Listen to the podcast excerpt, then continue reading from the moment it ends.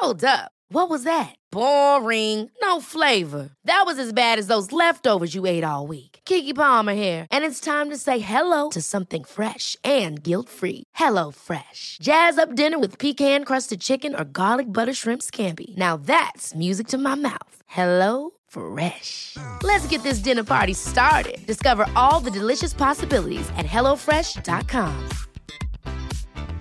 Hiring for your small business? If you're not looking for professionals on LinkedIn, you're looking in the wrong place. That's like looking for your car keys in a fish tank.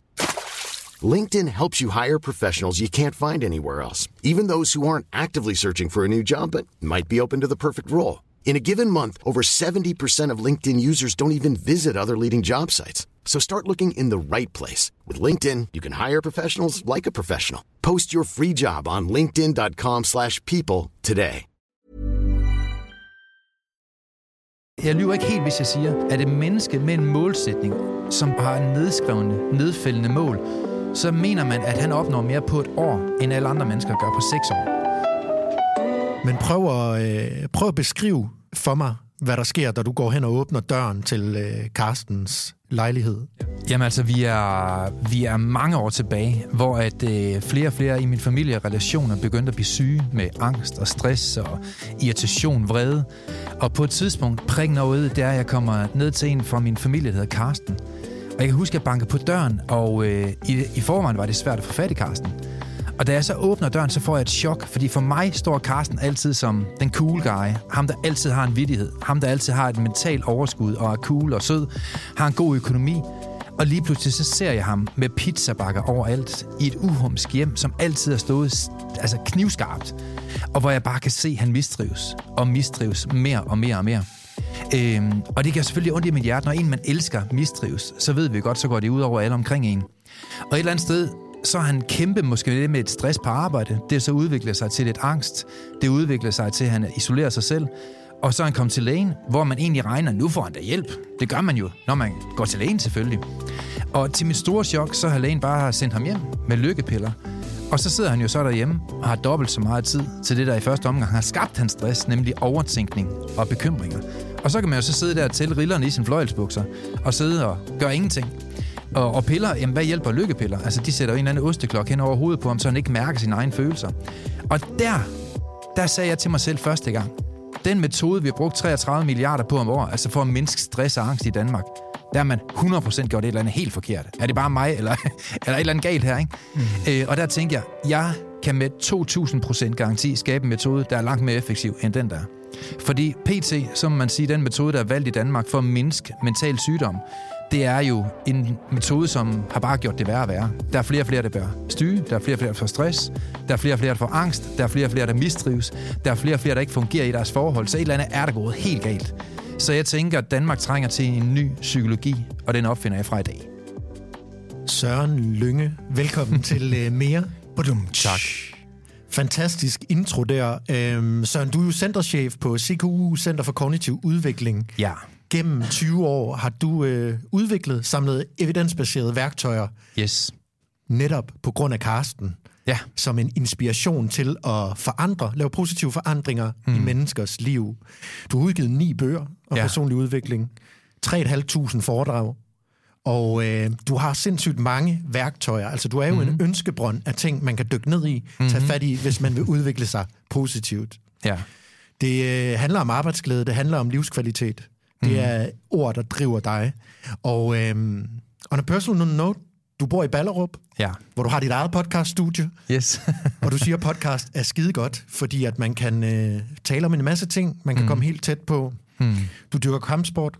Ja. Og øh, så vil jeg sige, hvis der skulle være en Søren Lynge tatovering et eller andet sted på mig, så vil jeg have den her, når, nu når jeg har læst om dig. Så frø. Ja. At ja, så frø. det er sundt. Så frø i sit eget liv og andres. Ja, ja. Må jeg lige høre, øh, hvad skete der med Karsten? Jamen så Carsten, ham begyndte jeg så at prøve mine metoder på, og i dag er han jo sat fri fuldstændig for stress, angst og depression. Og uanset hvordan man vender og drejer det, så kan man tænke sig selv syg, så kan man også tænke sig selv rask. Altså længere er den ikke. Men den tilgang, vi har for at hjælpe mennesker til at få et større og bedre og smukkere øh, mentalt helbred, det er i hvert fald en, en anden tilgang end, end den traditionelle. Så jeg er jo udvikle en psykologi, hvor jeg måske er den første af, hvad jeg vil er i hvert fald, hvor jeg ikke mener, man nødvendigvis skal analysere fortiden for at få en bedre fremtid. Så det der med, at man, man går til psykolog og sidder og analyserer fortiden, det er altså ikke en metode, som jeg tror på er den bedst tænkelige metode i år 2023. Øhm, der er så også mange, der går til coach, men coach er for mig et øh, uh, super godt værktøj til en, til en leder for en virksomhed. Han kender jo sin virksomhed bedst. Men at gå til coach, hvis du har ondt i dine følelser, eller i dine tanker, eller har stress, angst eller depression, synes jeg, det er tåbeligt, fordi der skal man jo selv gætte sig til et svar. Hvor skulle de vide det fra? Altså, havde de kun et svar, havde de sikkert gjort det for 10 år siden, vil jeg tro. Så lyngemetoden er sådan set det stik modsatte. Det er, der får du et svar. Du får en opskrift på, hvad du præcis skal gøre anderledes. Så, øh, så den tilgang har jeg så udviklet en psykologi omkring, hvor jeg mener, at det er måden, man takler den menneskelige hjerne på. For det, det unikke ved vores hjerne, det er, at alle hjerner fungerer ens. Vi programmerer den bare meget forskelligt. Og, og der er altså mentale værktøjer, en opskrift på, hvad du præcis skal gøre, hvis du gerne vil undgå et liv med overtænkning og bekymringer. Men mange danskere oplever jeg er uvidende. For hvis de vidste bedre, så er de jo handlet bedre. Ja. Så mange ved jo ikke præcis, hvad de skal gøre anderledes, hvis de gerne vil undgå øh, overtænkning og bekymringer.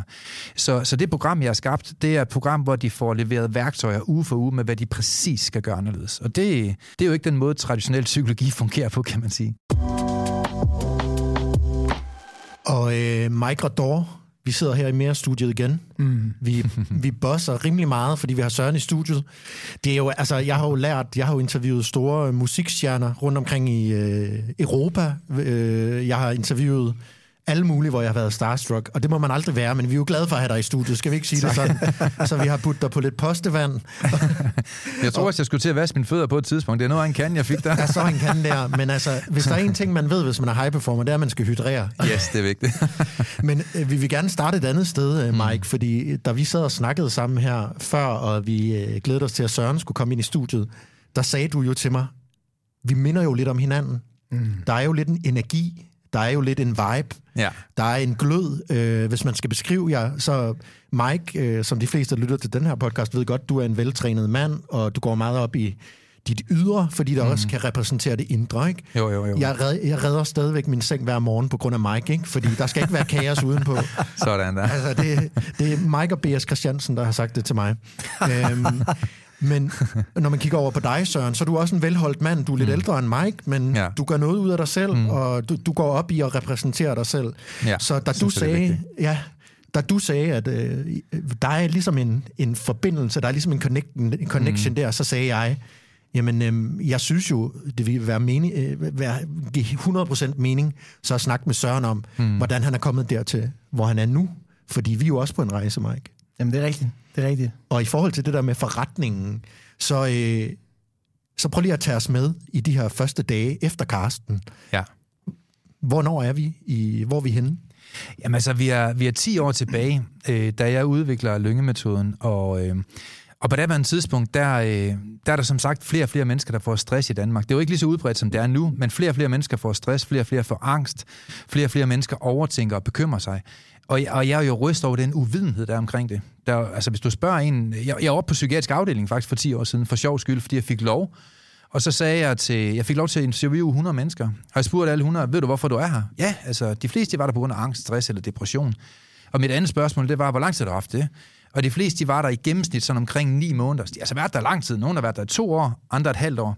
Og det tredje spørgsmål, det var, ved du, hvordan du har fået stress eller angst, og hvordan du undgår det? Har du fået det at vide?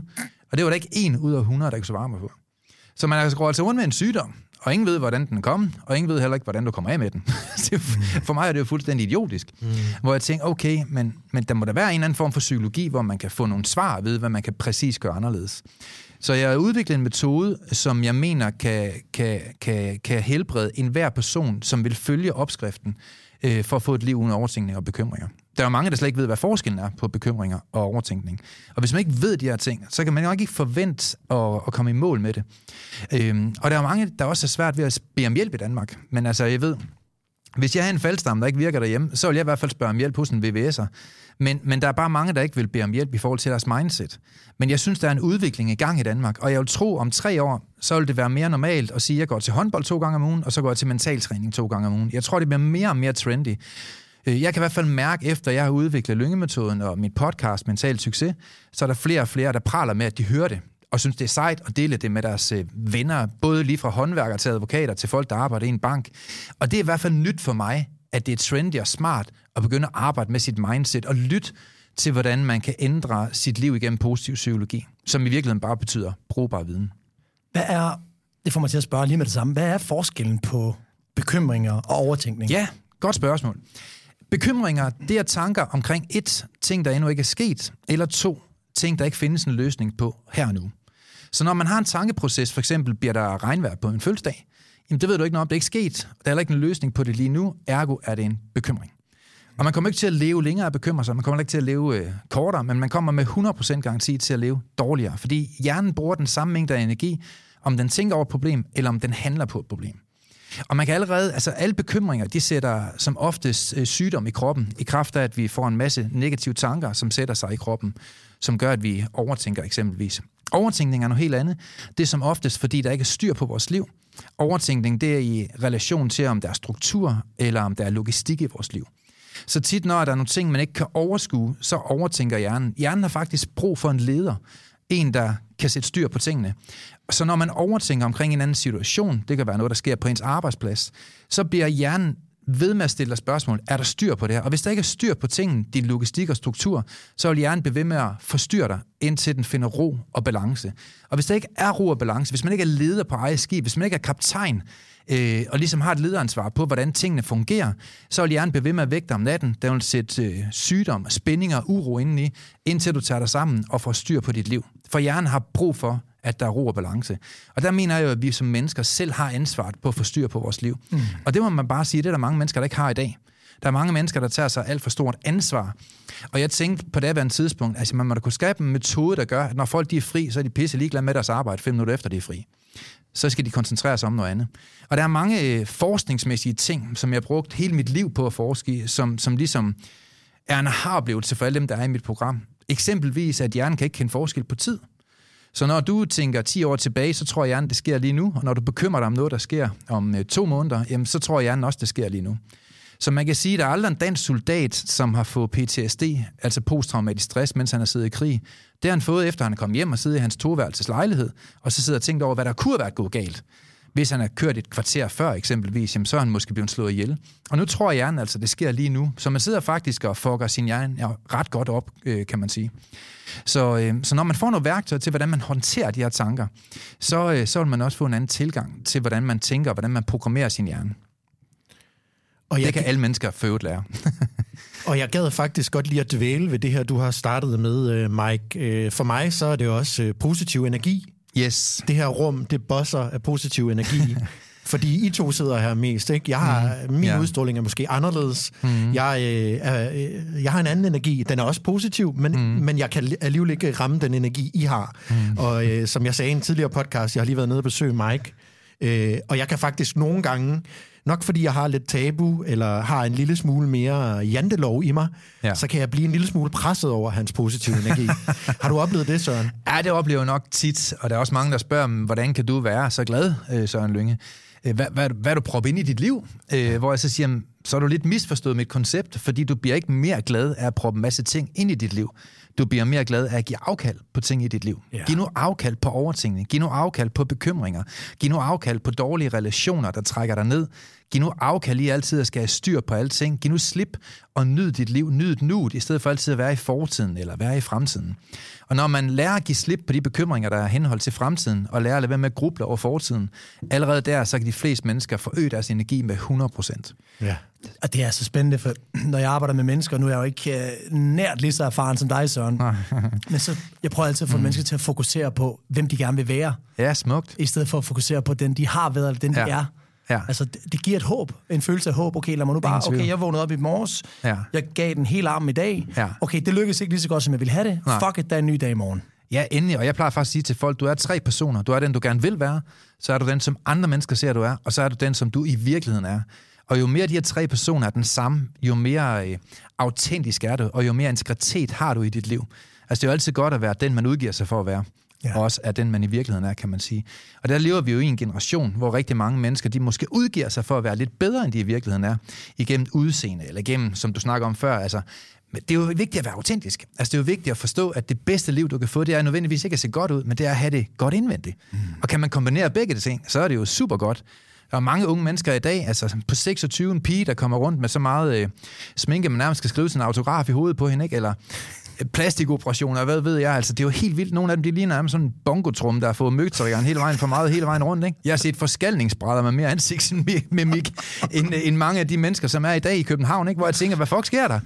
Men, men hvis ellers de brugte lige så meget krudt på at have det godt indvendigt, så synes jeg, det er jo super smukt, og jeg synes ikke, der er noget i vejen med at, at gøre noget ud af sit udseende. Jeg synes bare, der er ting, der er mere vigtige, og det er, at vi bliver autentiske og har det godt med os selv. Yes, amen. det og der, synes jeg, det er meget vigtigt. Og der ramte du lige Mike i maven med ja. det billede Nej, der. jeg tror også, Mike han har et uh, smukt sind, så jeg synes, den der kombination, det, det synes jeg, det er god stil, kan man sige. Ikke? Ja. Nej, jeg vil sige, jeg vil sige, jeg har brugt... Øhm, jeg har brugt mange år på at, at se godt ud, mm. men jeg har brugt flere år på at have det godt. Ja. Ærligt. Ja, men der kan man også se, at altså, mange mennesker, de bruger jo rigtig mange penge på at se godt ud, mens de bruger 0 kroner på at have et bedre mindset, og så kan de ikke forstå, at de altid er irriteret. det giver jo ingen mening. Eller forstå, hvorfor de altid overtænker, eller bekymrer sig, eller forventer for meget af deres venner. Og jeg plejer at sige, prøv at der er ikke nogen venner, der skal for dig. Det er dine forventninger, der er for høje. Og du bliver nødt til at ændre dine forventninger. Det er et mindst prøve at spørge folk, om de her forventninger de er okay. Fordi mange af de problemer, mennesker de har, dem kan man løse meget hurtigt, hvis de ellers får de rigtige redskaber til at styre deres problemer og få kontrol over tanker. Det kan alle mennesker igen lære. Så mange gange, så tror jeg, at hvis vi skal have et liv i harmoni, hvor vi har det mentalt sundt, så kræver det at få nogle visse værktøjer ind under huden. Og det er så det sådan træningssystem, jeg har bygget op igennem øh, mit liv. Og øhm, nu når vi er ved det her med mm. redskaber og positiv øh, energi, så vil jeg lige et, et del jer, nu i mine to mentorer her, øh, begge to. Jeg, øh, jeg har jo samlet op, siden vi har startet den her podcast, der har jeg jo samlet op, øh, også fra Mike, det her med at lytte til god musik. Ja, altså, smukt. hvordan kan du vibrere mm. med, med det, du fylder dig med? Musik er også noget, du fylder dig med. Mm. Så hvor jeg er sådan en musiknørd, jeg kan godt lide metal også og sådan noget. Det er måske nogle gange, jeg skal høre det black ja. metal, andre gange skal jeg ikke. Ja, ja. Men se musikken som en frekvens. Mm. Du øh, har også øh, snakket om det her med at øh, bygge sig selv op, snakke til sig selv i spejlet, mm. øh, have dialoger med sig selv. Og øh, hvad kan man sige, hele tiden ja, hvad kalder man det? det bekræfte sig selv, mm. så bruge det sprog udad til, som man gerne vil have indad. Øhm, det er jo meget konkret for mig, ja. hvis man mangler noget af det konkrete her. Vi er, slet, mm. vi er ikke nået til målsætninger og sådan noget endnu. Men hvis man endelig skal være, øh, snakke om det her med helt konkrete, positive, mm. simple hacks, mm. er der så andre end musik at, at bekræfte sig selv i spejlet? Altså man kan jo sige, at de ting, der skaber problemer i menneskers liv, der er måske nogen, der siger, at de har 20 problemer, eller 70 problemer, eller 200 problemer. De fleste menneskers problemer kan man koge ned til to. Enten så er man problemer med struktur i sit liv, eller så er man problemer med kommunikation i sit liv. Og man kommunikerer med to individer hver dag, sig selv og med andre. Og der er ingen tvivl om, hvis man gerne vil have et bedre forhold til andre mennesker og get along med andre, så skal man større for først og fremmest at kunne get along med sig selv, altså kommunikere pænt med sig selv. Og der vil jeg da mene, at det her med at tale til sig selv, i stedet for at lytte til sine tanker, så tal til dine tanker, det er et rigtig, rigtig vigtigt redskab, som jeg i hvert fald træner folk i hver dag. Og så synes jeg, at apropos det med musik, har en meget, meget stor indflydelse på, hvordan du kommunikerer med dig selv. Altså jo gladere du er, øh, jo, jo bedre taler du også oftest til dig selv. Og der er ingen tvivl om, at, at musik gør noget i vores liv. Derudover er det på verdensranglisten en af top 10 i, hvad der kan gøre et hvilken som helst menneske mere lykkelig. Og for at vende tilbage til de spørgsmål, så er der jo andre ting. Et godt venskab øh, kan gøre mennesker mere lykkelige. Det at handle på beslutninger gør mennesker lykkelige. Øh, det at være taknemmelig gør mennesker lykkelige. Penge øh, sorry til dem af der er derude, men det er faktisk på top 10 over, hvad der gør mennesker lykkelige. Det er så ikke det at, at have mange penge nødvendigvis, men det er det at ikke at have, have nervøsitet og have, være pres over at få en eller anden form for faktura, men at man bare kan betale. Og det er jo nu engang mere rart at have en bil, som øh, kører hver dag, og som tænder hver dag, og et hjem, som fungerer uden der er skimmelsvamp i hovedhuset, eller en, eksempelvis, at der er en bil, som, som Jesus og disciplerne de har kasseret for 2.000 år siden, som aldrig virker. Så det er jo meget rart at have penge, hvor man kan omsætte det til et eller andet, der kan, der kan give os en smertefri, dejlig hverdag. Så der er altså per forskning masser af ting, vi ved gør et hvilken som helst menneske mere lykkelig. Men jeg vil da sige, øh, toppen over alt, det er, at begynde at få styr på din struktur og din kommunikation. Ja, så også bare lige for at, at bakke dig op der, sådan. Altså, mm. Når folk siger, money don't buy you happiness, ja. så siger jeg, what about freedom? Mm. Og så kan man sige, what gives you freedom? Ja. Penge er et ret godt middel til at få frihed. Ingen tvivl. Så. Ingen tvivl. Og jeg mærker det jo selv. Jeg bor i udlandet tre måneder om året, fordi jeg har muligheden for at kunne gøre det. Så der er der ingen tvivl om, at, at, at det, at jeg har været meget ihærdig i forhold til at arbejde og være selvstændig, jamen det er jo kunne købe mig til at have et liv, hvor jeg bor i udlandet, som giver mig rigtig meget livskvalitet, hmm. synes jeg. Præcis. Og ja. vi øh, har fået lovning på, at vi kan snakke lidt om din forretning og din mm. udvikling lidt senere med ja. fra tiden med Karsten og frem til i dag, mm. hvor du kan, hvor du har al den frihed du gerne vil have ja. og nyder dit liv. Du ligner en der nyder det du gør. Men først vil jeg lige blive ved mindset. Ja. Øhm, når du på et tidspunkt har sagt, øh, det har jeg læst, don't even go there in your mind. Yes. Øhm, du skal være på forkanten med dit sind. Mm. Altså hvis man bare lader sine tanker flyde, mm. så er det ligesom, så, så bliver man overvældet. Kan, kan du prøve at øh, udfolde det lidt mere? Ja, altså hvis der ikke er styr på dine tanker, hvor du er på vej hen, hvis du ikke har en mål med dit liv, så fungerer din hjerne ganske simpelt ikke. Det svarer til at sætte sig ind i en taxa og sige, bare kør. Øh, det fungerer ja. jo ikke på den måde. Og det er svært at score i livet, hvis du ikke ved, hvor målet er et eller andet sted. og hvis du ikke har en eller anden form for strategi med, hvor du er på vej hen, så er det jo fuldstændig ligegyldigt, om du går til højre eller venstre. Og jeg tænker, at alle lyttere nu allerede forstår, hvad jeg mener. Der skal simpelthen være styr på dit liv. Man mener, man har forsket meget i, der er meget uenighed omkring det, men jeg, jeg, jeg lyver ikke helt, hvis jeg siger, at et menneske med en målsætning, som ved, hvor man er på vej hen, og har en nedskrevne, nedfældende mål, så mener man, at han opnår mere på et år, end alle andre mennesker gør på seks år. Og, og dem af jer, der har succes derude, I ved jo nok godt, det er rigtigt. Der er ingen tvivl om, at hvis man har nogle meget, meget målrettede tanker omkring, hvor man er på vej hen, visualiserer det for sig selv, så vil det åbne nogle døre i ens liv. Nu elsker jeg, når folk de spørger, om tror du så på det der med øh, tankernes magt, og tror du på det her med The Secret og sådan ting. Og jeg elsker bare at sige nej. Hvad er det? Jamen, The Secret, det der med, at du, du kan tænke dig til, og der er en masse ting, der skal ske, hvis du tænker positivt nok over det, eksempelvis. Ikke? Men jeg elsker bare at svare nej, og jeg mener ikke nej. Men jeg, jeg siger nej for at genere folk, fordi jeg tror på evnen i bare at lette din røv og gøre noget. Lav en plan. Det er jo ikke, fordi det er raketvidenskab. Men der er kun 5% af Danmarks befolkning, der skriver deres mål ned, visualiserer det og arbejder målrettet hen mod hver ting, de gerne vil opnå i deres liv. Øh, og det er jo nok derfor, at der er ikke ret mange lykkelige mennesker i Danmark. Vi, vi, vi topper jo på jordkloden over flest øh, mennesker per indbygger, der tager lykkepiller. Så et eller andet er der jo galt, selvom vi alle sammen ser super godt ud. Men det giver også mening. Altså nu havde jeg så, så sent som tidligere mm-hmm. havde jeg en, en, en samtale med en person. Ja. Og, øhm, og, og, og, og det var en kvinde, som var øh, midt i 40'erne. Og hun, øhm, når vi sad og snakkede om hende, og hvad hun, hvad hun godt kunne tænke sig, så faldt hun hele tiden tilbage til, jamen jeg plejer jo, mm. jamen jeg er jo ikke den, eller hun sagde, jamen ja. den gamle mig, hvor jeg sagde, stop, stop, stop, stop, stop. Mm. Lad os nu kigge på, hvem er din fremtid jeg? Ja. Altså kig nu fremad. Ja, hvor vil du gerne hen? Kig nu fremad. Mm. Og, så må du, og så må du lære at leve med, at, at ja. den her fremadkigning, mm. det aflever lidt din fortid. Mm. Men er det ikke også det, vi skal? Ja, jo, enig. Altså enig, jeg, jeg, altså, jeg har jo virkelig, jeg er jo ekstrem i min egen livsmetode, kan man sige. Øh, og der er ingen tvivl om, jeg har jo målrette målsætninger med, hvor jeg er om 10 år, hvor jeg er om 5 år. Altså det kan jeg næsten sige detaljer, hvor jeg er. Jeg ved også, hvor jeg er om et år. Øh, og der er ingen tvivl om, at, at, at når man sår frø, altså jeg bruger minimum en halv time om dagen på at så frø med noget, jeg gerne høste senere i mit liv. Øh, og, og det gør jo, at det liv, jeg har i dag, det har jeg på baggrund af de rigtige valg, jeg tog for to år siden. Mm. Men jeg bliver også straffet for de valg, som jeg ikke tog. Mm.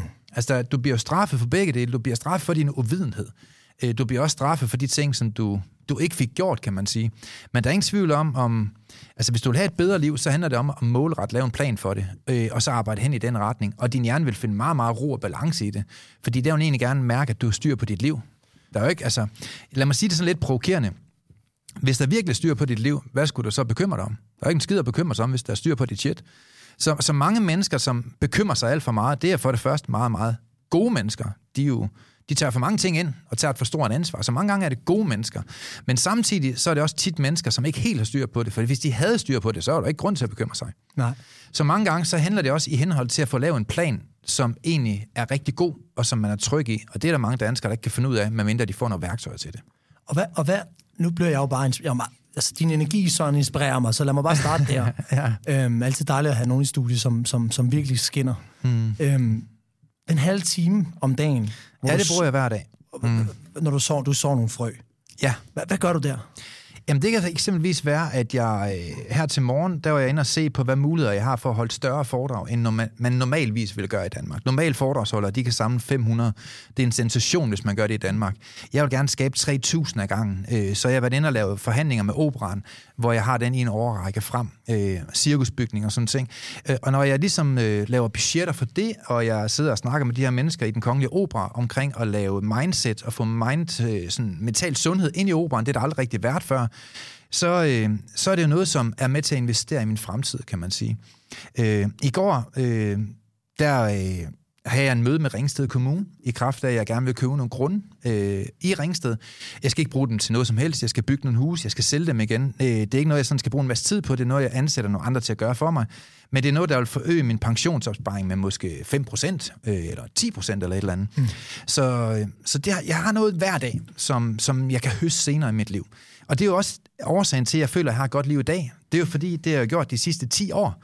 Så jeg høster jo af mange af de ting, som jeg har sået for lang tid siden. Må jeg spørge, om du så sætter det her i forskellige bokse, så ja, du ligesom har noget udviklingstid, og du har noget øh, fokustid osv.? Ja, og så sætter jeg folk til at gøre meget arbejde for mig, kan man sige. Jeg har ansatte personlige assistenter, der kan hjælpe mig med alle de her processer, kan man sige, så jeg ikke altid står for det hele selv. Så mange gange skal jeg kun følge op på ting, om tingene bliver gjort, om der er styr på kontrakten til operan, eksempelvis, eller om øh, der er blevet styr på at få den her matrikel ind i vores navn. Så, så mange af de her ting her, det er nogle, jeg søsætter, men, ja, men jeg synes, jeg er god til at følge det til døren. Men det er også fordi, jeg hengiver en halv time til det om dagen. Det er jo klart, hvis man kun bruger meget lidt tid øh, og prioriterer... Altså, vi alle sammen har jo den samme mængde af tid. Der er aldrig tid til alt, men der er altid tid til det vigtigste. Så hvis man ellers øh, får styr på sin struktur, apropos, jamen så er der ingen tvivl om, så bliver det meget svært at få sit eget liv op. Men det er interessant, det der, Søren. Mm. Fordi når du, når du bruger den halve time, for nu sidder der sikkert nogle lyttere, som tænker, det, det vil jeg fandme også. Ja. Men har du nogle, altså, har du nogle spørgsmål, du stiller dig selv? Har du en struktur? Øhm, fordi man kan sige, du får jo nogle kreative tanker op af en eller anden årsag. Ja. Øhm, så så, så mm. hvis du skal så nogle frø, ja. hvordan kan man så starte? Lad os antage, at man ikke... Men, øh, hvad, hvad skal jeg så? Ja. Jamen altså, jeg, jeg, jeg, jeg er nok lidt ekstrem i forhold til, til gennemsnit, vil jeg tro. Måske ikke i forhold til dem, I har i det her program, men i forhold til mange andre normale danskere. Jeg har specifikke målsætninger med min krop. Jeg har specifikke målsætninger, hvor jeg gerne vil hen med mig som far i min rolle over for mine børn og min kone øh, i vores familie. Så har jeg specifikke mål i forhold til mig i min rolle som forbillede i Danmark. Jeg har specifik i forhold til, hvordan jeg gerne vil være som, som søn over for mine forældre. De er ved at blive gamle. Der skal man have lavet en plan for, ligesom, hvordan kan jeg give lidt tilbage den anden vej, så jeg ikke dør dårligt som samvittighed. Øh, jeg har også lavet planer i forhold til min økonomi. Hvor vil jeg gerne være i forhold til min økonomi? Jeg har lavet specifikke planer i forhold til sociale medier. Hvor er min rolle i de sociale medier? Øh, så jeg vil sige, at jeg har, jeg har, jeg har så mange aspekter på, på fremtidstanker. Øhm, og jeg starter faktisk med at skrive fem ord op med, hvor jeg gerne vil være hen i forhold til min krop. Jeg vil gerne veje eksempelvis 90 kilo. Jeg vil godt have en fedtprocent på under det og det. Jeg vil gerne kunne øh, være sådan ret smidig øh, og, og kunne forsvare mig selv, hvis jeg skulle blive overfaldet, eksempelvis. Og så laver jeg sådan set øh, visualiserende billeder efterfølgende, for det er svært for hjernen at forholde sig til en masse bogstaver. Så når jeg ligesom har fået den krop, jeg gerne vil have, jeg har visualiseret det, jamen så finder jeg et menneske, som har sådan en krop, og så sætter jeg bare billeder op af ham, og så minder det mig om alle fem punkter. Og har jeg, så har jeg sådan en collage på min computer, den kigger på hver dag inden for alle de her områder, hvor jeg gerne vil forbedre mig. Så eksempelvis i mit liv, så er der selvfølgelig et, et billede af operan. Der er et billede af det hus, jeg gerne vil have i Ringsted. Jeg, jeg har det ikke endnu. Jeg, er ikke engang, jeg, jeg har købt grunden og betalt den, men jeg er ikke begyndt at bygge huset endnu. Men jeg har et billede af et type lignende hus, jeg gerne vil have, som der repræsenterer alle de mål, jeg har inden for det hus, jeg gerne vil have i min pensionsopsparing. Så mange af de målsætninger, jeg har i forhold til forskellige områder af mit liv, dem, øh, dem ser jeg visuelt på hver dag, når jeg står ud af sengen, igennem at de er på baggrund af min telefon og på min computer. Super spændende, som et vision board. Ja, og det er jo fuldstændig vildt, hvordan det åbner døre i mit liv, fordi at jeg er meget, meget målrettet med, hvor jeg er på vej hen. Så det gør jeg, når jeg er ude og møde mennesker, så taler jeg om de her ting, og lige pludselig så er der en, der lige har hørt en som, som os, og så, så på en eller anden måde, så åbner det nogle døre. Øh, og der kan man måske snakke om The Secret, øh, men jeg tror igen ikke, det er tilfældigheder. Øh, Bjørn Borg, som er en af verdens bedste tennisspillere, han, øh, han blev engang spurgt af en journalist, og sagde, du har godt nok været meget heldig. Og så siger Bjørn Borg så tilbage, ja, det er, det er sjovt, jo mere jeg træner, jo mere heldig bliver jeg så åbenbart. Øh, så et eller andet sted kan man sige, jo mere du træner, øh, jo mere vil du vinde i dit liv. Ja, eller man kan sige, jeg hørte også, eller jeg er jo stor fan af, når jeg siger lidelse. Ja. Jeg, jeg, når jeg kigger på dig, mm. og læser om dig, og ser, hvad du har lavet, mm. så kan du være altså, du kan slet ikke være i tvivl om, at du er gået igennem en godsøjne lidelse. Mm. Det vil sige, du har tæmmet dig selv. Det vil sige, du har taget din disciplin. Du har gjort de ja. ting. Og, og, og kan, altså, ærligt sagt, er det ikke... Nogle gange så vågner du også op, øh, men så gør du det alligevel. Ja, Eller det er hvordan? lidt specielt. Jeg tror, jeg er lidt specielt. Jeg træner en del af mit program, det er 32 værktøjer, men får over 32 uger, og en af dem er selvdisciplin. En af de her 32 værktøjer, hvor vi arbejder med det en hel uge. Øh, så der er en uge per værktøj, kan man sige. Men jeg har faktisk ikke selv selvdisciplin i mit eget liv. Og det har jeg ikke, fordi det er ikke brug for. Øh, selvdisciplin, det er jo et værktøj, du tager i brug, hvis du ikke kan finde ud af lidt røven. Øh, hvis du eksempelvis står, der skal til træning øh, i dag kl. 4, og du ikke har lyst, så er du brug for selvdisciplin for at lidt røven. Men jeg har faktisk ikke noget i min kalender, jeg ikke gider. Så øh, jeg har ikke brug for selvdisciplin. Alt, hvad der er i min kalender, det er rent faktisk noget, jeg har lyst til, eller så er det i første omgang ikke stået der. Jeg har simpelthen valgt, at øh, jeg har et liv, og det liv, jeg har, der vil jeg have det fuldstændig ultimativt ud af mit liv. Så når der er et eller andet i min kalender, som jeg måske ikke lige har lyst til i få sekunder, så spørger jeg mig selv, hvorfor kom det i min kalender i første omgang? Hvorfor har jeg skrevet, at jeg skal over og hjælpe min morfar og med at sætte en udstue op? Hvorfor har jeg skrevet det? Det er jo skrevet, fordi at jeg synes, det giver god mening, når min morfar er over 80, at jeg er der for dem, at jeg er en god søn, øh, at jeg kan hjælpe dem, at jeg kan give noget tilbage af alt det, de har gjort for mig i de første 20 år, jeg levede.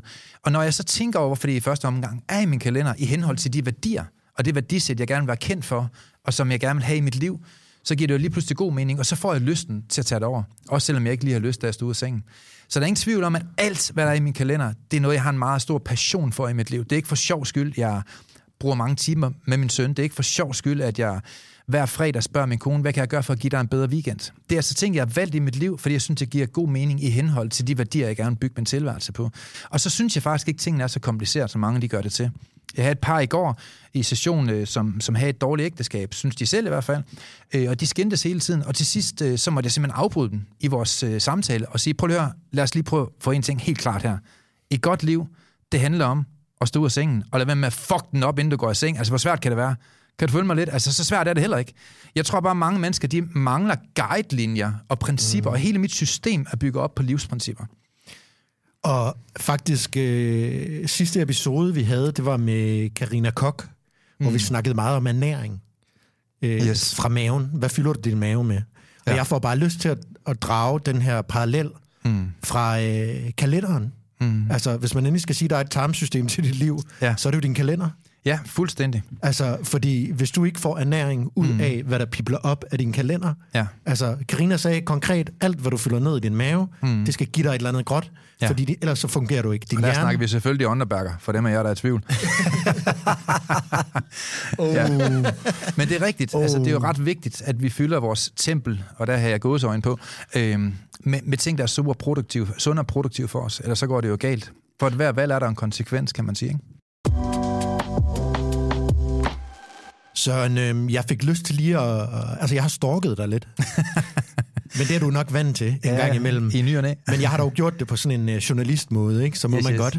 For det første, det der slår mig, når jeg sidder med dig, det er, at der er også en vibe af... Um, du kan minde mig lidt om nogle af de her amerikanske Ja, det hører jeg tit. ja, sådan rigtig ja. god energi og yes, yes. fart på, no bullshit, og nu skal du fandme ja. høre, og det kan jeg rigtig godt lide. Mm. Øhm, har du en fascination for USA? Er der noget i det, som har, har påvirket Nå, ham, der stod ved Karsten for 10 år mm. siden, til at drive dig frem til det mm. i dag? Ja. Nej, ikke specielt. Altså, jeg kan godt lide USA, fordi der er ingen jantelov derovre. Hvis du kører ja. en Lamborghini i USA, så øh, vil alt fra en vagabund til en bankdirektør give dig et thumbs up, når du kommer og holder for en lyskryds. Alle mennesker. Ja. Der, der findes ikke ordet jantelov. Det koncept, synes jeg er ret cool. Ja. Øh, jeg synes, det er fedt. Jeg har selv øh, været i USA mange gange, men jeg vil ikke sige, at jeg har en speciel fascination af det, men jeg har nok en fascination af det mindset, mange amerikanere har jeg lejede en tank derover og så smadrede jeg en sportsvogn, hvor der stod janteloven på den. Jeg spray på, på den. Og så, så trykkede jeg den af midt i Las Vegas. Det synes jeg, det er jo rigtig fedt. Og det, det var så vildt, fordi jeg, jeg skulle bruge det til en video til, til mine sociale kanaler. Øh, og det vildeste, det var... Øh, det kom lidt bag på mig, der kom en masse amerikanere og hørte, hvad, hvad, hvad, hvad står der inde på bilen? Og jeg kunne simpelthen ikke svare. Jeg kunne ikke, jeg kunne ikke oversætte til det. Og så, så sagde jeg, prøv at det er min ekskæreste. Og så synes de bare alle sammen, jeg var mega sej. Hun ligger for stadigvæk i bilen. så kørte jeg over med sådan en, øh, sådan en Leopard der. Sådan en Leopard 2 til halv milliard eller sådan noget. Så bliver den altså knust i detaljer, den der sportsvogn. Det synes jeg, det var meget sjovt.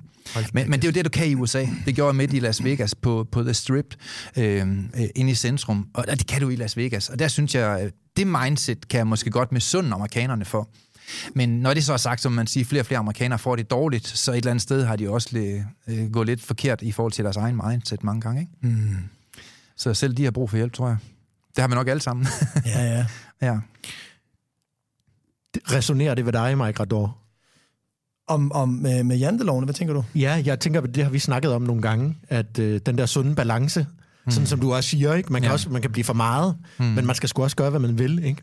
Jo, men jeg tror, jeg tror, jeg tror at janteloven bunder også, og det er jo bare min holdning, den bunder mm. af, at vi er et så trygt samfund, at, at man kan jo komme igennem, uden rent faktisk at gøre en rød reje for, for sin mm. indsats i Danmark. Ja. Hvor man over i USA, jamen der, you gotta mm. fucking work. Ja, øhm, virkelig. Og, og mm. det er så nemt at, det er så nemt at misunde andre, ja. hvis ikke man løfter en fucking rød reje, man stadigvæk får en fin løn. Mm. Altså, det er jo så nemt. Ja. Hvor i USA, der forstår de, altså, this mm. guy fucking did.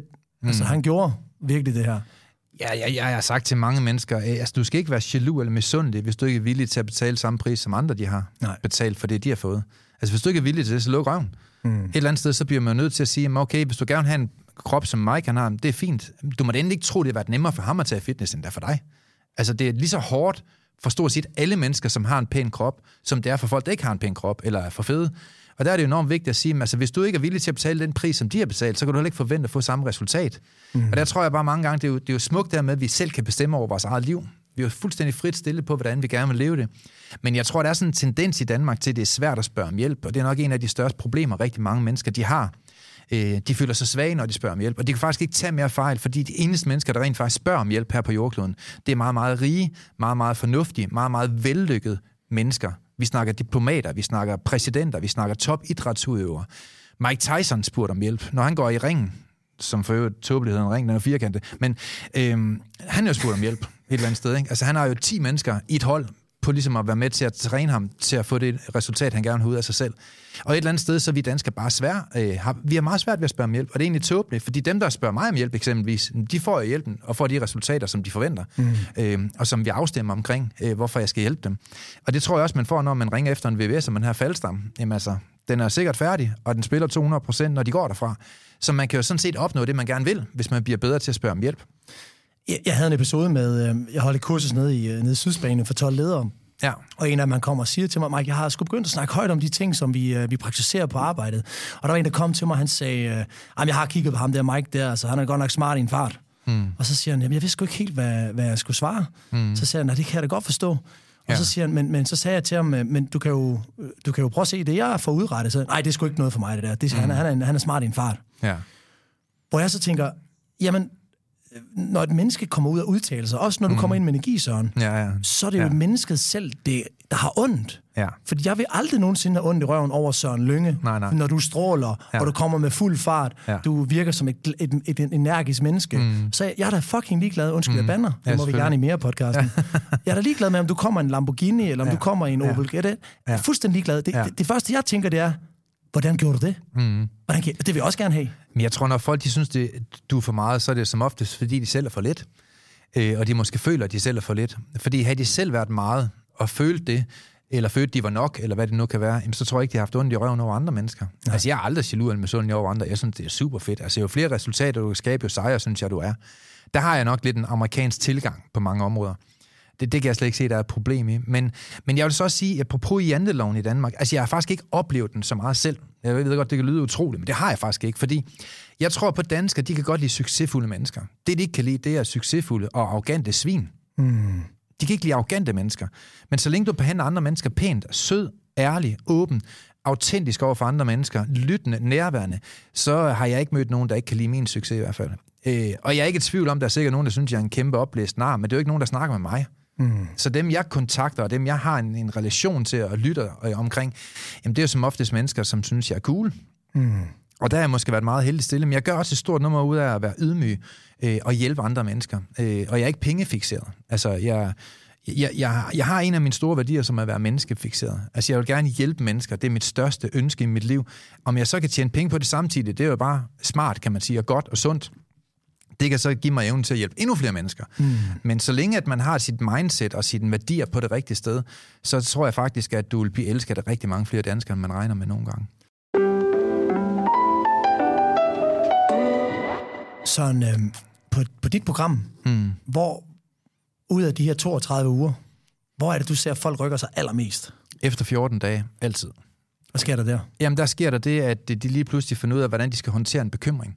Øhm, og de finder ud af, hvordan man skal håndtere tanker, som man ikke ønsker. Det er sådan, at alle tanker, de kommer fra din hjerne. Og alle tanker, de er neutrale, indtil du tillægger den værdi eller en betydning. Og enten så forstår man det, eller så forstår man ikke det. Men hvis og i så fald man forstår det, så vil man også forstå, at du aldrig nogensinde kan bekymre dig om noget, du er ligeglad med. Du kan aldrig nogensinde blive irriteret over noget, der ikke har en betydning for dig. Så et eller andet sted, så styrer du alt det her selv. Og den magt kan mennesker lære at få over deres tanker. Det træner jeg folk i. Og lige snart de flytter med at få styr på nogle tanker, som de rent faktisk kan kontrollere, så får de en ret fed aha-oplevelse. Det sker næsten hver gang efter 14 dage. Der er så ingen tvivl om, når man arbejder med metakognitiv psykologi, som jeg gør, så falder de også lidt tilbage igen, og det er derfor mit program det er langt. De falder tilbage to gange i forløbet, næsten hver gang. Hjernen, uanset hvem man taler med, vil gerne have det liv, som den havde i går. Så den vil gerne trække dig ned, den vil gerne trække dig tilbage, fordi der er den trygge comfort zone. Øh, og mit program, det ligger jo i, at jeg har ikke et quick fix til nogen, så skal de finde et andet sted at være. Alle mine programmer, de er enten syv uger eller syv måneder. Så, så vi ved, hvor folk de er, når de kommer ind i processen, og vi ved, hvor vi gerne vil have, de skal ende hen, når de kommer ud af processen, og det lykkes vi hver gang. Ej, Ellers så får de bare deres penge tilbage igen. Ja.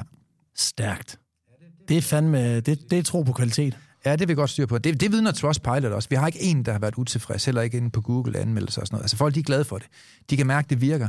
Men, men igen, det er ikke... Øh, altså, jeg har udviklet den her metode over meget, meget lang tid, kan man sige, og den virker for alle mennesker. Igen, fordi alle hjerner fungerer ens. Og det der med, at det er en opskrift på, hvad du skal gøre anderledes, det, det, det frasorterer. Du skal bruge en masse krudt på at sidde og tænke over, det, hvorfor det virker. Bare gør, hvad der bliver sagt, så virker det fint. Det virker for alle andre, så det kommer også til at virke for dig.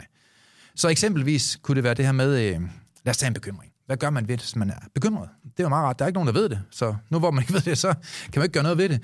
Men vi træner folk i at sige, når du har en bekymring, så studerer du den op i to. Enten så er din bekymring et vilkår, altså noget du ikke kan ændre på, eller så er din bekymring et problem, altså noget du kan ændre på. Og så træner alle folk i at forstå, at alle problemer, de kan løses fra i dag. Så er der altid nogen, der tænker, tænker ja, Søren Lynge, jeg har da et problem, du ikke kan løse. Øh, nej, det har du ikke, fordi så er det jo så været et vilkår. Så du skal lære at gøre det mest intelligente, man kan gøre ved de bekymringer, der er klassificeret ved at være vilkår, og det er selvfølgelig at give slip på den. Og den mængde af energi, du ellers ville have brugt på dem, dem kan du nu bruge på at løse dine problemer. Og så... faktum er, at statistisk set, så bruger de fleste danskere 80% af deres tanker i at tænke over noget, de kender på alligevel. Så jeg ved ikke, om I kan forestille jer, hvor meget frigivelse af energi, man kan gøre i menneskers liv, hvis de lærer de her værktøjer. Fordi lige pludselig, når de giver slip på alt det, de ikke kender, så får de jo langt, langt mere energi på at blive en bedre far, eller rent faktisk ændre det, som de kan ændre, nemlig deres problemer. Så store problemer kan vi faktisk heller ikke have som mennesker. Det, det er noget, man går og bilder sig selv ind, fordi man fokuserer på den. Det er lidt ligesom, øhm, altså. hvis man får en ekstra regning fra skat, mm. så går man lige en uge og surmuler over den, og så indser man, det kan sgu ikke gøre noget ved. Ja. Og så har man sluppet den, og så indser man det, og så afbetaler man. Jamen, de er jo meget værre end rocker. Ja. Altså meget værre, skat. Det er jo helt vildt, ikke? Og mere ustruktureret. ja, ej, det tror jeg også rocker, de er. Men det er værd, de er blevet lidt mere moderne. Det er værd, du får en e-boks, sådan klip selv dine fingre af, eller et eller andet. Det var meget sejt. Vi må sgu da lave en app mm. sammen, hvor man kan det. ja. Ever catch yourself eating the same flavorless dinner three days in a row? Dreaming of something better? Well, HelloFresh is your guilt-free dream come true, baby. It's me, Kiki Palmer. Let's wake up those taste buds with hot, juicy pecan crusted chicken or garlic butter shrimp scampi. Mm. Hello Fresh. Stop dreaming of all the delicious possibilities and dig in at HelloFresh.com. Let's get this dinner party started. I'm Sandra, and I'm just the professional your small business was looking for. But you didn't hire me because you didn't use LinkedIn jobs. LinkedIn has professionals you can't find anywhere else, including those who aren't actively looking for a new job but might be open to the perfect role, like me. In a given month, over 70% of LinkedIn users don't visit other leading job sites. So if you're not looking on LinkedIn, you'll miss out on great candidates like Sandra. Start hiring professionals like a professional. Post your free job on linkedin.com/people today. Drenge, det er virkelig spændende det her. Jeg synes, vi skal bevæge os mod det sidste kapitel, som er det, jeg faktisk har glædet mig allermest til. Øhm, det er din virksomhed, at komme lidt ind i den, og din succes. Ja. Og øhm, jeg kan jo godt lide at sådan, stramme skruen lidt i den her podcast. Mm, så jamen, jeg, jeg strammer til nu. Så jeg vil sige, jeg vil gerne prøve at komme lidt tættere på jeres økonomi, hvor I er mm. i dag i jeres virksomhed. Mm. Og jeg vil gerne starte med dig, Mike. Øhm, jeg ved ikke, om du er klar til at bekende eller sige det. Øhm, jamen, jeg startede jo den her virksomhed her, som, som jeg tror virkelig føler for, at det, det skal være mit livsforretning. Ja, øhm, fedt. Så det, det er rart at være, at være landet der igen, efter nogle år med forskellige virksomheder. Øhm, og der vi er sådan forholdsvis nye, ikke? Mm. Og, og, og der, hvor jeg gerne vil være, lad os sige om fem år, jamen der skal jeg omsætte for en små 5-10 millioner om måneden.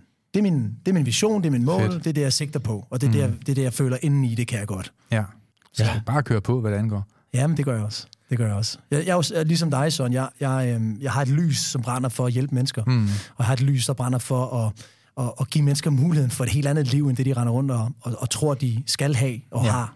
Ja. Øhm, og det er en super fed fornemmelse, når man, når man har mennesker, der siger, hold kæft, mm. jeg tror aldrig nogensinde, jeg skulle stå her, hvor jeg står i dag, på den positive mm. måde. Ja. Og det er, jo, det er jo mere værd end penge for mig. Ja, så, enig. Så, Helt enig. Så, så når du siger det her med, jamen det er jo mm. fantastisk, at man også kan få lov til at tjene penge på det, men, men, men det at kunne leve af og hjælpe andre, som jeg brænder for, og så mm. få noget betalt ved siden af, det er fantastisk. Ja, det er mega fedt. Godt gået. Ja, tak. Fedt. Og, For mit vedkommende, så er det hemmeligt, hvad jeg tjener. Det er det ja. altid været. Jeg, jeg har lavet det, der hedder en enmands eget virksomhed, så det er kun skat og min revisor, der ved, hvad jeg tjener. Ja, selvfølgelig. Og, og det har jeg gjort meget bevidst, men jeg har været øh, økonomisk uafhængig øh, de sidste 20 år. Ja. Og jeg har så kunne købe mig til den frihed, både hvad det angår hus og biler, materielle goder og store både, øh, hvor, hvor jeg ligesom har kunne... kunne øh, ja. Så vi er plus 10 Ja, jeg har, i hvert fald, øh, jeg har i hvert fald haft det rigtig godt igennem hele mit liv. Jeg har været, øh, som I også selv nævner, en af Danmarks mest benyttede foredragsholdere og tjent ret mange penge på at holde foredrag. Jeg har ikke haft nogen udgifter. Så når jeg har haft et foredrag, så har jeg haft mellem 15 og 25.000 per foredrag. Dem har jeg så holdt mange tusind af i mit liv. Så, øh, så jeg har haft en rigtig god indsigt, uden faktisk at have ret mange udgifter. Min udgifter har altid sådan set bare været min stemme. Og så har jeg udviklet nogle programmer, som jeg sætter folk i, og de programmer, jeg sætter folk i, tager omkring 22.000 for. Og jeg har også et program til 100.000. Øhm, og jeg har fyldt op ret meget, altid. Jeg kan sådan set lave alt det, jeg gider at lave.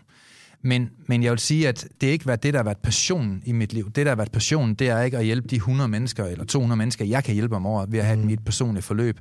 Øh, min, min mission, det er at hjælpe hundredvis af tusind af danskere.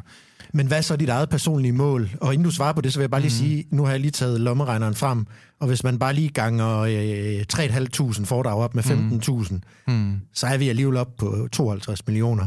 Ja. Så det er jo meget rart. Og det er jo også en motivator. Så er der råd til et par gode biler. Nu. Så er der råd til et par gode biler, men det er ikke det, det skal handle om, fordi mm. jeg synes, det er mere interessant med dit drive. Ja. Fordi hvad er så dit mål nu? Ja. Man kan sige Mikes mål, og et mål, som... Øh, som er meget relevant for ham nu, det er jo at vækste ja. sin forretning, ja. drive den fremad, så den får ben at gå på, så du kan bygge det, du gerne vil. Ikke? Mm. Øh, hvor er du så henne nu? Fordi du kunne jo egentlig mm. tage bare press play og høre Ramstein, som du snakkede om, mm. hver dag. Du kunne flyve rundt med dem, ja. Søren. altså mit mål, det er at udvikle mentaltræner. Mit mål, det er at udvikle et, et, et system, hvor man kan få nogle mentale værktøjer, hvor man kan sætte fru Jensen, som er sygeplejerske, til at med, formidle de her værktøjer. Hun skal ikke opfinde et nyt værktøj, hun skal formidle de værktøjer, jeg allerede har skabt, sådan at jeg kan hjælpe endnu flere mennesker. Fordi jeg kan måske hjælpe, lad os sige, 200 mennesker om året, men nu har jeg udviklet den her mentaltræneruddannelsen, som er ret populært, og øh, det, der sker med den, det er, at når man køber mentaltræneruddannelsen, så bliver man mentaltræner i lyngemetoden, og så bliver man certificeret til at kunne hjælpe mennesker bagefter. På den måde, så kan vi alle sammen hjælpe måske 200 hver. Og det vil sige, at hvis jeg har 200 mentaltrænere i Danmark, om et par år, som jeg har, så vil jeg kunne hjælpe 200 gange 200 mennesker, i stedet for bare at hjælpe de 200, som jeg selv hjælper nu. Så mit mål, det er at komme ind i kommunerne. Det er vi allerede. Så eksempelvis i nogle kommuner i Danmark, når du kommer til lægen, så siger lægen, øh, vil du have piller og i psykiatrien, og se om de kan gøre et eller andet ved din stress eller angst, eller vil du arbejde med dig selv? Så kan Jensen så sige, jeg vil gerne arbejde med mig selv. Fint, så får du lyngemetoden gratis der er vi nu. Øh, det sker pt. Og det var et stort breakthrough øh, i min forretning, at jeg kom ind og kunne være et offentligt alternativ til at gå til psykolog, hvor du skal sidde og analysere fortiden. Det er jo, øh, det er jo kæmpe. Altså... Ja, det er virkelig stort. Det har jeg brugt to år målrettet i en kommune. Det tog mig lang tid. Jeg bliver valgt at, fra to kommuner, inden jeg fik den her kommune igennem. Og der gør det virkelig godt. De har aldrig set så gode resultater. Og vi har meget, meget stor målrettet indsats på nogle kommuner. Vi har fem kommuner nu, vi har en målrettet indsats at samarbejde med. Men der er 100 kommuner i Danmark, og vi mangler faktisk mentaltræner. Det er vores største hemsko lige nu, det er, at vi har ikke mentaltræner nok til at varetage øh, de her virksomheder og de her kommuner, som gerne vil have, at folk de skal have mentale værktøjer for at få et bedre liv. Jeg, jeg vil bare lige hurtigt sige en ting også. Altså, mm. det, i Danmark, der er det jo en tabu at snakke om omsætning, hvor ja. nu har jeg jo boet i Sverige i ja. seks år. Det kan du gå ind og se på en års, ja, det kan du også du se, hvad de ja. omsætter. Det vil sige, ja, ja. jeg kommer jo derfra, hvor jamen, det er jo, hvad det er. Ja, ja. Men I skal lige huske at tænke på, mm. hvor meget omsætter Danmark som øhm, land og regering mm. på, undskyld, jeg siger det, godsøjne, mentaltrænere ja. og, og, og psykiatrien. Mm. Der er en, der er jo en mikroskopisk lille spiller. Mm. Øhm. Altså man kan jo sige, at øh, altså, psykiatrien koster 110 milliarder om året i, i forhold til OECD, som er dem i, på markedet, der analyserer priser. Så den koster 110 milliarder om året. Så det giver vi altså for den løsning omkring piller, og hvor man ja, øh, kommer i psykiatrien og får som oftest nogle gange symptombehandling. Øhm, og det er jo et eller andet sted tragisk, fordi hvorfor går man til en læge, hvad, når man har angst? Altså, hvad har du tænkt, han skulle gøre ved det? angst, det kommer på baggrund af, at der er noget, der hedder mygdala i den hjerne, som sætter din krop i alarmberedskab. Og uanset hvor mange piller du spiser, så kan du ikke æde en pille mod angst. Det findes ikke. Du kan få nogle mentale værktøjer til at undgå at have de her tankeprocesser. Mm. og hvorfor går man til lægen, når man har stress? Altså, hvad du tænkt, at han skulle gøre ved det? Stress, det kommer på baggrund af for mange fokuser på dine bekymringer. Mm. Der er kun én ting, der giver stress, og det er en tankeproces, vi kalder bekymringer. Og fordi du får piller eller går til lægen, så ændrer det jo ikke på den mængde af tid, du bruger på dine bekymringer. Det er kun mentale værktøjer, der kan ændre på det. Så det system, jeg udvikler, det er et system, som er langt mere relevant end mange af de tilbud, der er nu. Mm. Og derfor har jeg brug for flere mentaltrænere, som kan formidle de her værktøjer til borgere, som har brug for det. Det er min drøm. Fedt. Kan man sige. Sådan, Søren. Yes, kør på med den der ja. hver dag. jeg er til med to mentaltræner bare her til morgen, så jeg kører på. Det, det er jeg meget glad for. Og øhm, er det også, har det også været en meget konkret del af din forretningsudvikling ja. at sige, altså jeg ved jo, du er en mand, som er så mm. tjekket, mm. at selvom du lige har fortalt os, du har en enkeltmandvirksomhed, mm. og det er dig selv, der driver det hele, du har sparet alle pengene op, så har ja. du haft et advisory board, er det ikke rigtigt? Jo, det har jeg altid haft. Jeg har nogle ret cool mennesker, som føler også er hemmelige, hvem de er, men, øh, men jeg har nogle ret cool mennesker, som, som står ved min side og som hjælper mig bestående af psykiater og psykologer og vi har en statsautoriseret psykolog. Hun er så offentlig. Det kan man se på min hjemmeside, hvem det er. Men, men nogle af dem er offentlige, nogle af dem er ikke offentlige. Men, men jeg, har, jeg har selv spurgt om hjælp. Det synes jeg selv, jeg har været god til. Fordi når du skal lave den forretning, jeg gerne vil, det kan man jo regne ud på en lommeregner igen. Altså, de betaler 80.000 for en uddannelse hos mig, og jeg vil gerne have 200 af slagsen, så kan man regne ud, hvor mange millioner der er i omsætning der. Men de millioner skal vi også bruge, for der er mange milliarder i spil. Øh, men jeg har jo læst psykologi i 11 år, og jeg aner ikke en skid om sygdom. Jeg er også meget speciel, hvad det angår, men jeg er ekspert i sundhed. Jeg ved, hvordan du bliver rask. Så man kan sige, at mange af de mennesker, som studerer psykologi, de har kun fokus på, hvad der er galt i folks liv, mens jeg har fokus på, hvad du skal gøre anderledes for at blive rask. Øh, og jeg tror, at den her tilgang, som vi har i lyngemetoden og i mentaltræneruddannelsen, det er en tilgang, som kan helbrede mennesker for de sygdomme, som de selv har skabt. Der er mange mennesker, de, de har jo ikke skyggen af ansvar for det liv, de har sat dem til, øh, til at være i, fordi man er jo selv skyld i alle de problemer, man stort set har eftersom man selv er en del af alle problemerne. Og mange af dem har man selv skabt. Og det ved jeg godt, det bliver folk rigtig sure over, når jeg siger, at det er min mands skyld. Nå, men hvem, hvem valgte ham i første omgang? Nå, nå, undskyld, det var dig selv. Okay, men det er min chefs skyld. Nå, jamen, hvem valgte at arbejde der? Altså mange gange, så må vi bare tage ansvar. Det kan godt være, at det er andres skyld, men uanset hvad, så er det dit ansvar at gøre noget ved det. Og der mener vi, at alle danskere mangler mentale værktøjer. Det vil vi gerne være leveringsdygtige på i hele Danmark. Hvem, Søren, Hvem har, hvem, hvem, har, hvem har du været mest inspireret af under din tid, når du har udviklet dit system, og du har testet det, og, og prøvet, ja. at du er ude og snakke med en masse mennesker, og du har fået en masse svar, og Hvem, hvem har inspireret dig mest, eller er der nogen, der har inspireret dig mest? Ja, altså der er nogle få sådan nogle, nogle, nogle cool personlige typer, som jeg synes er cool. Joel Osteen for eksempel, jeg synes, han er den bedste kommunikator, jeg nogensinde har hørt om. Nogensinde hele mit liv. Jeg har aldrig set en hørt om en, der kan kommunikere bedre, end han kan. Men der er nogle få mennesker, som ikke ret mange andre kender, men som der har været en stor fascinationskilde i forhold til at, at udvikle mig til den, jeg gerne vil være. Øh, jeg synes også, jeg har en sej søster, en sej bror, som har været store rollemodeller i mit liv. Jeg er gået på højskole. Den forstander, der var der, har jeg meget respekt for. Jeg synes, han var cool. Min egen kone, Jessica, er et stort forbillede for mig. Jeg synes, hun er cool. Hun har en moral ud over det sædvanlige. Øh, har et værdigrundlag ud over det sædvanlige. Øh, så jeg synes, mange af de mennesker, jeg har valgt ind i mit liv, nogle af mine personlige venner, og dem, jeg godt kan lide i mit liv, dem, jeg bliver tiltrukken af, og som jeg senere hen har fået en relation og venskab til, det er nogen, som jeg ser op til, jeg synes er rigtig cool i mit liv. Øhm, jeg opsøger sådan set de mennesker, jeg godt kan lide, øhm, for at få mere af det, de har, og for at kunne være hvad, altså, jeg tror, at vi spejler os i alle mulige mennesker for at finde ud af, hvem vi gerne selv vil være. Og jeg har jo opsøgt mange af de her mennesker. Jeg har også læst psykologi på både Yale og Harvard University, og haft anledning til at snakke med, med, med, med lederen for det psykologiske fakultet. Ham fik jeg seks minutter med i. Ham, der er leder af Harvard University, fik lov til at præsentere lyngemetoden, hvor han også siger, prøv at høre, Vi har aldrig nogensinde i hele verden hørt om et menneske, der udvikler et træningssystem, hvor du strukturerer uge for uge for at vide, hvad du præcis selv skal gøre anderledes. Det har vi aldrig hørt om, helt ingen på Harvard. Og når man, når man bliver fascineret af sådan en type som ham, og han kan så noget frø i mit liv, og sige, Søren, det der, det kører du på med. Vi har aldrig hørt, at du blander principper ind i, øh, i psykologi. Kør på med det, jamen så, så sender det en ild ind i mig, og jeg kører bare på med fuld skrald. Mm. Øh, der er en, der hedder Wendy Suzuki. Der er ikke ret mange, der kender hende, men hun er nok en af verdens bedste til at arbejde med mental sundhed, kommer fra helt over på den anden side af jordkloden øh, i Japan. Men, men mange af de her mennesker her, de har jo, øh, dem har jeg fået andet til at bruge nogle få minutter på, at de har været med til at skabe den, jeg er i dag. Mm. Øh, så det er også det, der gør, at jeg, jeg, jeg kører på, fordi jeg kan virkelig visualisere, hvor jeg er hen om 10 år. Og jeg er ret sikker på, at, at, at alle byer på et eller andet tidspunkt i Danmark får muligheden for at, at få mentale værktøjer gratis igennem kommunen. Fordi det er uundgåeligt det sted, hvor du kan spare allerflest penge. Det er ikke særlig dyrt at få mentale værktøjer og øh, sammenligne med at gøre dig selv så psykisk syg, at du til sidst skal leve af medicin med 45 piller om dagen i de næste 10 år.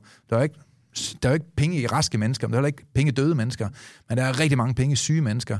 Og de fleste medicinalindustrier i Danmark øh, tjener milliarder i overskud på noget, som, som mange ikke mener virker tilstrækkeligt i hvert fald. For havde de gjort det, så er der selvfølgelig været færre syge mennesker i verden. Men faktum er, at verden, inklusive Danmark, får flere og flere og flere syge mennesker. Og der skal vi altså gøre noget drastisk anderledes. Og der har jeg en passion for at være den, der står i hvert fald og giver et godt bud på det. Altså. Me- meget inspirerende, så. Det er fedt. tak. Kør på med det, som du ja, siger. men øh, det gør jeg. Jeg har, jeg, har, jeg har energi som sådan en atomdrevet ubåd, og jeg ved ikke, hvor den kommer fra, men det har jeg bare.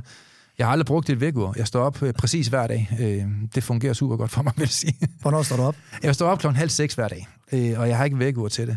Så, øh, og jeg går egentlig sådan seng i forholdsvis god tid, men jeg synes, jeg får den søvn, jeg skal have, og er i balance omkring det. Øh, og jeg, jeg glæder mig til at tage på arbejde hver dag. Jeg synes virkelig, det er fedt, og jeg synes, jeg har et godt team omkring mig. Så, øh, så det handler det også meget om, for de rigtige mennesker ombord, så det er sjovt og hyggeligt at gå på arbejde. Så enig, mand. Jonas, hvordan kan man ikke blive inspireret af Søren? Jamen, det tror jeg heller ikke, man ikke kan.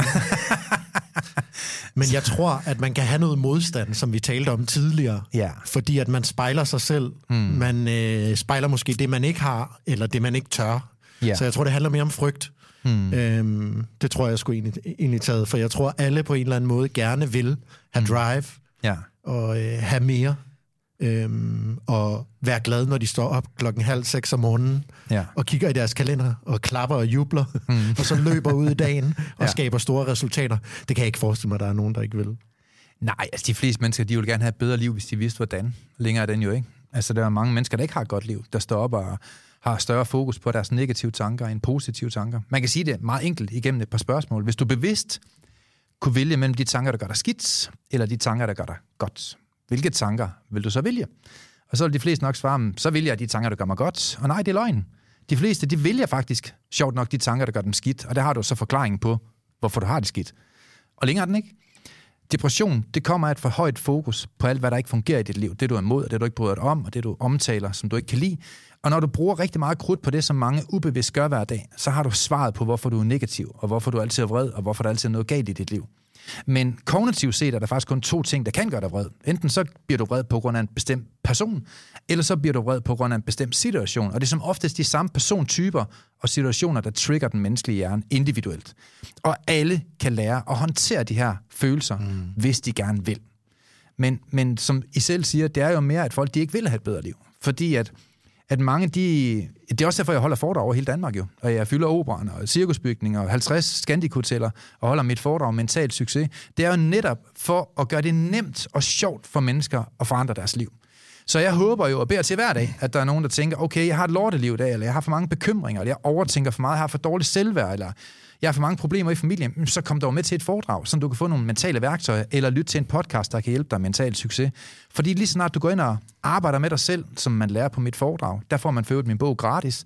Øhm, det gør alle. Det er en princip, jeg har i mit liv. Hvis du kommer med til mit foredrag, så får du bogen gratis. Fordi så kan jeg bevise over for dig, at du rent faktisk ved at gøre det, der står i bogen, kan få et bedre liv. Mm. Så jeg synes, det er fedt, at gøre det nemt tilgængeligt for danskere at få et bedre liv. Så det eneste, de skal, det er sådan set købe en foredragsbillet. Hvis de ikke gider det, så er det nok ikke, fordi det er så interessant for dem at få et bedre liv. Så må de jo have det liv, som de kom fra. Hvad tror du holder dem tilbage? Frygt tror jeg rigtig mange gange. Og så tror jeg manglende disciplin. Øhm, og ja, vi ser det jo tit, at mange af de mest banale ting kan folk jo ikke håndtere. Tag sådan noget som økonomi, som I går meget op i her.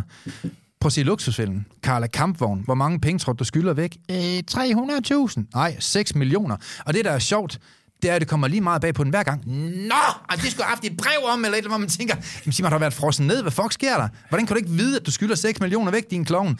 Og et eller andet sted, så tror jeg bare, at mange mennesker, de tager jo ikke deres liv seriøst. Altså, det er fuldstændig vildt, hvor, hvor uvidende rigtig mange mennesker de er. Øh, og et eller andet sted, så tror jeg bare, at hvis man begynder at tage sit liv lidt seriøst og tage ansvar for sit eget liv, så kan enhver med lethed få et bedre liv. Med 100% garanti, hvis de ellers skider. Men igen, du skal ikke være jaloux over nogen, der har et bedre mindset end dig, hvis du ikke selv er villig til at lette røven for at få et, der er bedre selv. Og det gør du altså kun igennem mentale værktøjer. I min verden i hvert fald. Mm. Og jeg elsker at hjælpe folk til det. jeg, øh, vi skal så småt til at, at runde af her i mere. Men øh, jeg, har, jeg har simpelthen skrevet ned her, fordi der er kommet så mange gode ting. Så jeg vil først lige prøve at konkludere lidt, og det kan du hjælpe mig med, Mike. Men, mm. men jeg vil sige, vi har jo snakket om superkræfter i nogle af de afsnit. Mm. Og der er helt sikkert øh, nogle ting, der dukker op hos mig. Og så kan det være, at vi kan sætte, lave sådan en visualisering til sidst i din ånd af din superkraft. Men der er noget med energi. Der er noget med udstråling, mm. som øh, spej, du spejler verden med og mm. får noget tilbage. Så er der personligt ansvar jeg tror ikke, vi har haft nogen i podcasten, der har snakket så direkte heller. Nej. Altså, der, er, der er også noget, der er ja. ikke no, no bullshit. Nej. Altså, det er også en plain ord. Kommunikationsmanden mm. kan godt lide direkte kommunikation, mm. for det forstår folk. Ja. Så jeg synes ligesom, der er personlig ansvar, energi, som kommer ud for mig. Mm. Du får så to superkræfter herover fra, øh, Søren. Og hvad, er der noget, der sådan dukker op for dig, Mike, når du har siddet og, og talt med og spejlet dig selv i det, og du gør jo mange af de samme ting. Øhm. Ja, altså 100% så er der øh, den her med et, et proaktivt liv. Være mm. proaktiv på tingene. Ja, smukt. Øhm, og så er der også... Øhm, øhm, du sagde det egentlig med ansvar, ikke? Så mm. jeg, jeg, når jeg ser på Søren, så ser jeg også jeg ser energi, jeg ser proaktivitet, og så ser jeg cut the bullshit. Altså, mm. altså kald det, hvad nu er. Ja. Yeah. Øhm, Get real. Og, og det gør sgu lidt ondt på en, der har lidt ondt, at sige, jamen, du har jo fucking ondt. Change mm. it. Det gør ja. ondt. Ja. Men det er jo den smerte, man skal tage for at indse det, tror jeg. Jamen, jeg havde det så sent som i går, der havde jeg en klient, der hedder Tove. Jeg har ikke set hende. Hun ved godt, at jeg ikke har set hende. Øh, og så siger hun midt i vores samtale, jamen, jeg siger også til mig selv, at jeg ikke er fed. Og så tænker jeg, den der er helt sikkert hørt forkert, 100%. Og så går der kvarter, så siger hun det samme. Jamen, jeg siger også tit til mig selv, at jeg ikke er fed. Så siger jeg, prøv lige at høre, det skal du simpelthen stoppe med. Hvad skal jeg stoppe med? Jeg du skal ikke sige til dig selv, at du ikke er fed. Altså enten så er du fed, eller så er du ikke fed. Længere den ikke. Hvis du er fed, så skal du gøre noget ved det, hvis du ikke kan leve med det. Og hvis du ikke er fed, så står du ved med at sidde og sige det her om dig selv. Øh, så enten så er du fed, det kan du se på en BMI, eller så er du ikke fed. Men hvis du er fed, så har du to valg. Enten så kan du vælge at leve med det, eller så kan du vælge at sige, det, ikke, det har jeg egentlig ikke lyst til at leve med. Og så skal du lave en handlingsplan. Og den handlingsplan, den skal være så attraktiv, og så logisk, og så simpel, og du skal skrive den op og visualisere det, og så skal du leve efter det hver dag, hvis det er vigtigt nok for dig. Og det kan alle, hvis de vil, fordi det at slanke sig, det handler om selvdisciplin. Du slanker dig ikke ved at løbe en tur. Det er en udbredt misforståelse. Du bliver sund af at løbe en tur. Du slanker dig heller ikke i et fitnesscenter. Du bliver stærk, så du kan flytte din svigermor, eller en kummefryser, eller et eller andet i et fitnesscenter. Men du bliver slank i et køkken ved at bruge dit hoved med, hvad du propper ind. Og det kan alle mennesker lære, hvis det er vigtigt nok for dem. Men man skal ikke gå og bilde sig en masse mærkelige ting ind, så tror din hjerne jo, du er komplet idiot, fordi hjernen har egentlig brug for autentisk måde at leve på. Altså, man skal jo være den samme person, som vi snakker om før. Og jeg tror, det er enormt vigtigt at forstå, at mange mennesker, de skubber deres problemer væk, i stedet for at håndtere dem. Men de bruger mere krudt på at tænke over deres problemer, end rent faktisk at løse deres problemer. Mange gange så tænker de over deres problemer i 10 år, før de får ringet og sagt undskyld til deres onkel. Så har de måske brugt 10 år på at tænke over det. Men det tog 5 minutter at sige undskyld til ham. Og hvis man ellers bruger sit mindset på den rigtige måde, tro mig, så er der masser af energi til at håndtere de problemer og udfordringer, du har i dit liv. Det skal du bare lære, og det kan alle mennesker lære. Og det er det, jeg selv føler, jeg gør i lyngemetoden. De får et værktøj til at håndtere tanker. Det er det, det handler om. Yes. Der kom lige en mere på herover for mig. Autenticitet. Yes. Du er meget øh, søren. Synes jeg, jeg kan fornemme. jeg er i hvert fald meget mig selv, vil jeg ja. tro, folk de vil sige. Ja. ja. Vi skal øh, lukke ned, og øh, jeg synes, det kunne være fedt at gå ud med et råd. Hvis øh, Mike og mig som partner, jeg, jeg har fået en mere mail, Fedt. hvis vi skal kigge fremad og mm. vækste mm. vores forretning, mm. øh, vi skal kigge efter noget, som vi kan pejle imod, jeg siger ikke, du skal lave en strategi for os, men hvor tror du, vi har muligheder? Jeg vil i hvert fald sige, at øh, jeg, jeg tror, det er vigtigt, at man finder ind til det, man har en passion for. Og så tror jeg, at man skal være den bedste. der overhovedet findes på markedet. Og jeg tror ikke, det nødvendigvis er svært at være den bedste, men jeg tror, hvis man virkelig rendyrke, kun koncentrerer sig om, hvad kan jeg gøre bedre dag for dag, og ikke koncentrerer sig om at sammenligne sig med alle mulige andre, så tror jeg virkelig, at man, man kan blive rigtig, rigtig god. Jeg har altid, synes jeg selv, øh, været god til ikke at sammenligne mig selv med andre, men jeg har gået all in på at tænke på, hvordan kan jeg skabe et træningssystem i at mindske overtænkning og bekymringer, som er det bedste i hele verden. Og det eneste, jeg bruger min tid på, det er rent faktisk bare at blive en bedre version af mig selv hver dag. Og hvis man har en meget, meget skarp målsætning med, hvor man gerne vil være henne, og man gør alt, hvad man kan for at hive de talenter og råd, rådgiver ind til ligesom at, at frigøre noget potentiale til at komme i den her retning, så tror jeg virkelig, man kommer meget i mål. Øh, det har jeg i hvert fald selv gjort i mit liv, så jeg er meget, meget målrettet, og jeg bruger ikke ret meget krudt på... Jeg, jeg er faktisk stort set aldrig på Facebook og ser, hvad alle andre laver. Det er jeg principielt ret ligeglad med, hvad de laver. Jeg vil gerne bruge alt med krudt på, hvad kan jeg gøre bedre. Jeg lytter ikke til røven, jeg lytter til hovedet. Altså, jeg får nogle af de bedste rådgiver ind, jeg overhovedet kan komme i tanke om, og så vil jeg betale prisen for, hvad det koster. Øh, og det tror jeg, der er mange, der er alt for fedtet omkring de lytter lidt til deres mor, deres fætter og deres fætters kusine, som jo selv kører rundt i en anden smadrekasse. Men hvordan skulle han kunne hjælpe dig, hvis du gerne vil have en forretning? Helt ærligt. Få nu fat i spidsen af kransekagen og køre på og øh, run your own race. Det har jeg i hvert fald gjort i mit liv, og der tror jeg, at det har været årsagen til at skabe stærke resultater. Så. Tusind tak, Søren. Men det var så lidt. Det var... Et, så var det, det var en fornøjelse at opleve dig på så tæt hold. Sikke en energi. Det er fedt, Søren. Tak. Øh, stor ros til dig, og, mm. og, og, og tak for din autentiske øh, performance. Altså, mm. det, det, det, det sætter tanker i gang hos mig. Ja, fedt. Øhm, og, øhm, og tak for de gode råd til til sidst. Det var så lidt. Søren Lynge, Lynge-metoden. Yes. Tak fordi du kom i mere. Tak selv.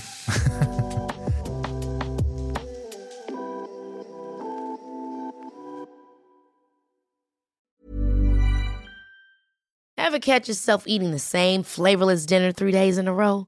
Dreaming of something better? Well, HelloFresh is your guilt-free dream come true, baby. It's me, Kiki Palmer. Let's wake up those taste buds with hot, juicy pecan-crusted chicken or garlic butter shrimp scampi. Mm. Hello Fresh. Stop dreaming of all the delicious possibilities and dig in at HelloFresh.com. Let's get this dinner party started. Mom deserves the best, and there's no better place to shop for Mother's Day than Whole Foods Market. They're your destination for unbeatable savings, from premium gifts to show-stopping flowers and irresistible desserts. Start by saving 33% with Prime on all body care and candles. Then get a 15-stem bunch of tulips for just $9.99 each with Prime. Round out Mom's menu with festive rosé, irresistible berry chantilly cake, and more special treats. Come celebrate Mother's Day at Whole Foods Market.